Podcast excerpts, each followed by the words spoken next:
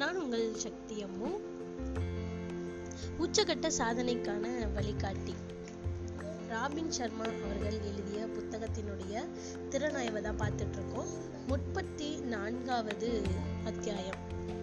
நான் ஆல்ரெடி சொன்ன மாதிரி ஒரு பயணம் எடுத்துக்கிட்டோம் அப்படின்னா நூறு பயணங்கள் செய்கிறத ஒரே கண்ணோட்டத்தோட பார்க்கறத விட ஒரே ஒரு பயணம் நூறு கண்ணோட்டத்தோட பார்க்கணும் அப்படிங்கிறது தான் இங்கே இதே அத்தியாயத்தில் பயணத்தின் மூலமாக புதுப்பிப்பு அப்படிங்கிறத முப்பத்தி நான்காவது அத்தியாயத்தில் கொடுத்துருக்காங்க.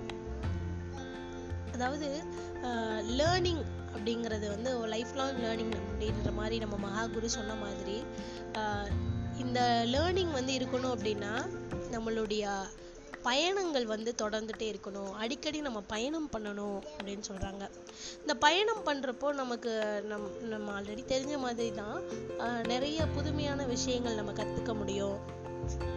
நம்மளுடைய மைண்ட் கொஞ்சம் ரெஃப்ரெஷ் ஆகும். ஸோ இதெல்லாம் ஆகணும். நம்ம அடுத்த கட்ட வளர்ச்சியை நோக்கி நகரணும் அப்படின்னா அந்த பயணங்கள் வந்து முக்கியம் அப்படின்னு சொல்லி இந்த அத்தியாயத்தில் குறிப்பிட்டிருக்காரு. ஐரோப்பாக்கும் இஸ்ரேலுக்கும் போகிறாரு ஸோ அங்கே போன இடத்துல பல விஷயங்கள் வந்து அவர் பார்க்குறாரு ஒவ்வொரு சின்ன சின்ன லிஃப்டில் ஏறுறது அங்கே இருக்கிற லைட்டிங்ஸை பற்றி இந்த மாதிரி நுணுக்கமான சில விஷயங்கள் எல்லாம் கவனித்து இந்த அத்தியாயத்தில் வந்து குறிப்பிட்டிருக்காரு. இந்த மாதிரி ஒவ்வொரு விஷயமும் செய்கிறப்போ அங்கே போனது அங்கே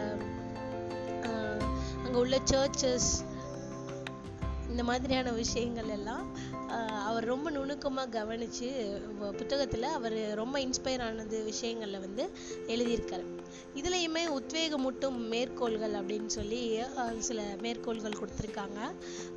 அதில் நம்ம ஆல்ரெடி நம்ம ட்ரைனிங்ஸ்லலாம் யூஸ் பண்ணுறது தான் நம்ம மற்றவங்களுக்கு தீங்கு செஞ்சோம் அப்படின்னா அது நமக்கே நமக்கு செய்கிற மாதிரி அப்படிங்கிறது தான் ஸோ நம்ம யாருன்னு நம்ம ஃபஸ்ட்டு தெரிஞ்சுக்கணும். ரெண்டாவது மேற்கோள்.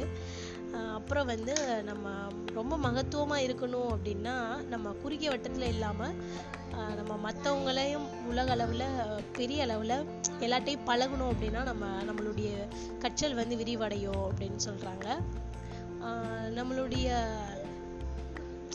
சூழலில் மேம்படுத்த மேம்படுத்துறதுல தான் மு முன்னிலையில் இருக்கோம். ஆனால் நம்மளை நாம் மேம்படுத்திக்கிறதுல நம்ம தயாராக இருக்கிறதில்ல அப்படின்னு சொல்கிறாங்க ஸோ இந்த மாதிரியெல்லாம் சொல்லிட்டு நமக்கே நம்ம கொஷின் கேட்டுக்கணும் அப்படின்னு சொல்லி ஒவ்வொரு அத்தியாயம் முடிஞ்ச அப்புறம் கொடுத்துருக்காங்க. அப்படி இந்த அத்தியாயத்தில் வந்து ஒரு மனுஷனா நம்மளுடைய எல்லா ஆற்றலையும் நம்ம ஏற்றுக்கிட்டு நம்ம செயல்படுறோமா அப்படிங்கிறது ஒரு கொஸ்டின் ரெண்டாவது கொஸ்டின் வந்து நம்மளுடைய எதிர்ப்புகளை எதிர்த்துட்டு நம்மளுடைய பயங்களை தகர்த்துட்டு துணிச்சலாக நடந்துக்கிறோமா அப்படிங்கிறது இரண்டாவது கொஸ்டின் இதெல்லாம் நமக்கு நாமே கேட்டுக்க வேண்டிய கொஸ்டின்ஸ் அப்படின்னு சொல்லி கொடுத்துருக்காங்க. நம்மளுடைய வாழ்க்கையில் நம்ம வாழ்ந்துட்டு இருக்கோமா?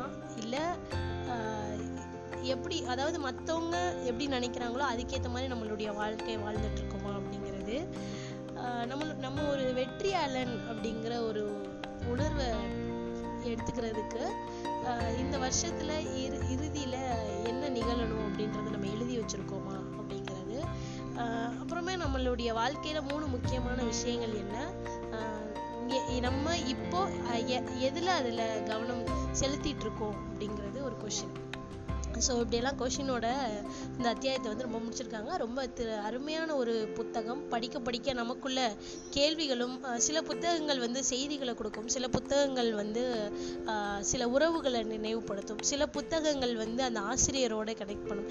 இப்படி ஒவ்வொரு புத்தகமும் ஒவ்வொரு மாதிரி இருக்கும். அப்படியாக உச்சகட்ட சாதனைக்கான வழிகாட்டி அப்படிங்கிற இந்த புத்தகம் வந்து யோசிக்க வைக்குது. நாம் எந்த நிலையில் இருக்கோம் அப்படிங்கிறத யோசிக்க வைக்கிற மாதிரியான இந்த புத்தகம் இருக்குது. நிச்சயமாக நீங்கள் நீங்களும் படித்து பயனடையுங்கள். மீண்டும் நாளை சந்திப்போம் நண்பர்களே. நன்றி வணக்கம்.